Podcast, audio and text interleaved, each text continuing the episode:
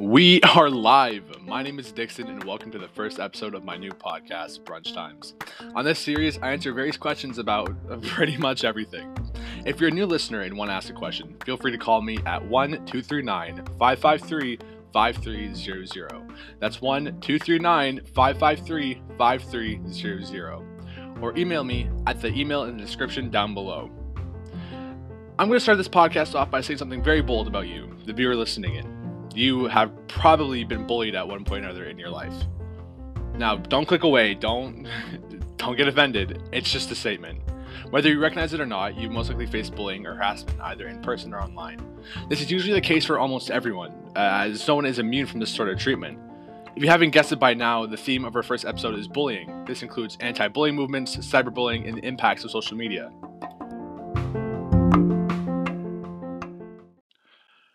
Be crystal clear here, bullying can be defined as the act of an individual with a greater power, either socially, uh, or economically, or physically, as in greater strength, who harass or act aggressively towards an individual that is not of said power, of a, of a lower power, using either verbal or physical force.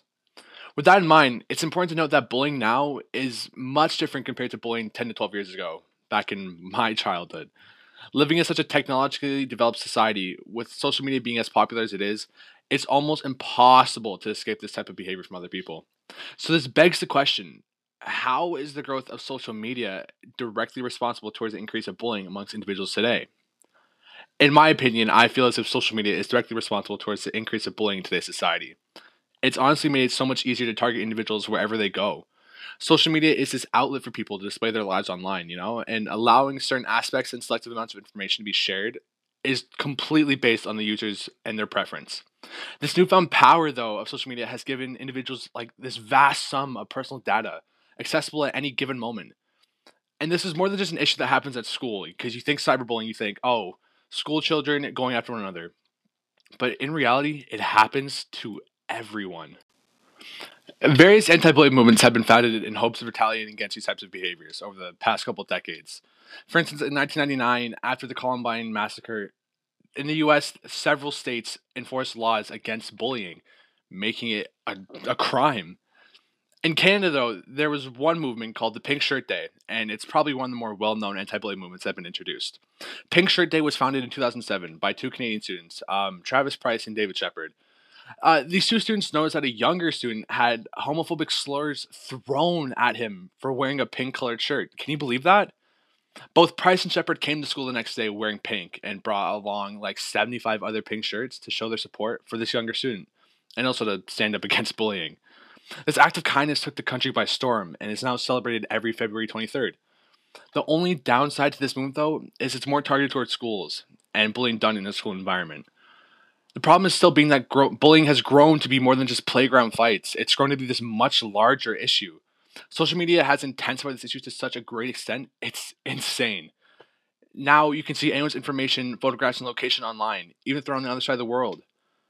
Someone can be wearing pink, and someone they don't know can comment something horrible towards them.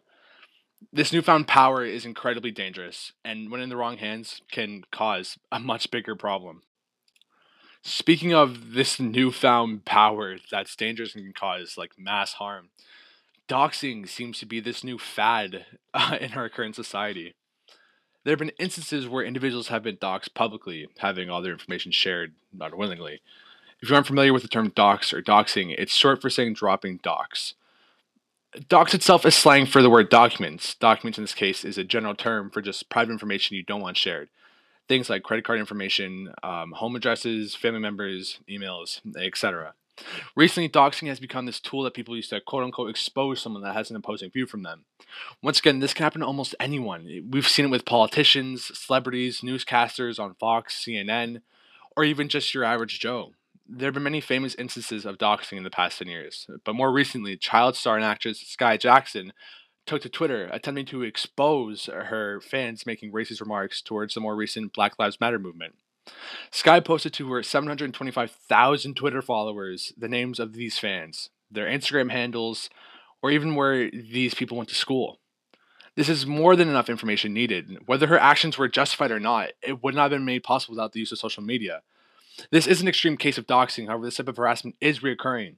Social media has just made it entirely straightforward to commit such a heinous act against others. And it's all because we're able to post this information of ourselves, all these little details online. And really, we just don't understand that it can always be used against us.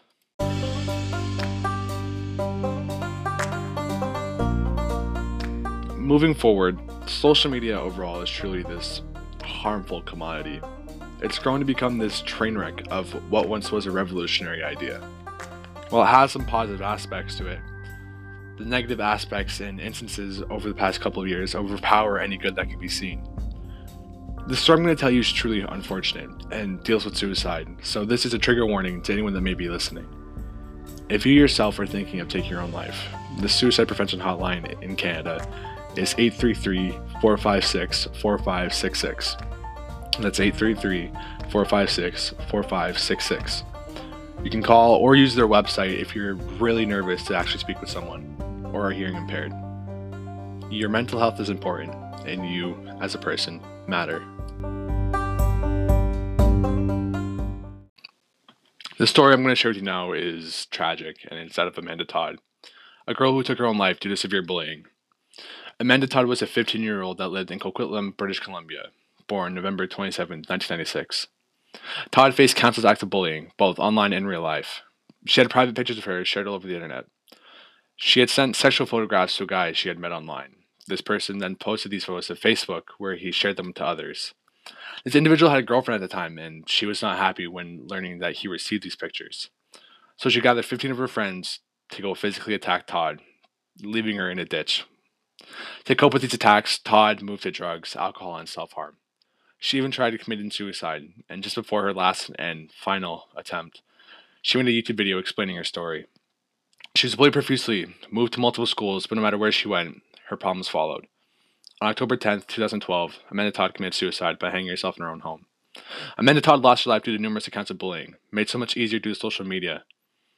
These horrid experiences Todd had to go through were intensified greatly due to the accessibility of sharing on Facebook. Everyone everywhere was able to make comments about her, leaving nasty remarks on her posts. As the time has gone on, the amount of users on these platforms have skyrocketed, with some even reaching 1.5 billion users, a fraction of our population. The popularity of social media has only made it easier and more convenient for instances like Amanda Todd to happen again. Soon enough, these platforms will reach even greater milestones and generate more users, which will inevitably lead to the problem worsening. Now, to kind of stray away from that sad um, story, um, I'm going to conclude the podcast, and I would just like to express to you how significant of an issue this is overall. It's estimated that an individual has around seven active social media accounts, and that means you have parts of your identity shared over seven platforms. Doing this essentially places a giant red target on your back for everyone to see. If this doesn't sound very urgent to you, just think about your family and if they have social media. You wouldn't want them going through something similar to Amanda Todd, right? The best thing that you can do is just be cautious with anything you choose to share on the internet and stand up for what you believe in, even though it means disagreeing with others. You see an injustice, you speak out against it. That's the most we can all do. I'm afraid that's all the time we have for today, though. So I'd like to thank you all for listening in. Hopefully, you've learned something from this podcast and will apply this knowledge to your everyday life. I leave you with some words from the infamous Jim Jefferies. I think we can all do better. Thank you for listening. Uh, good luck and goodbye.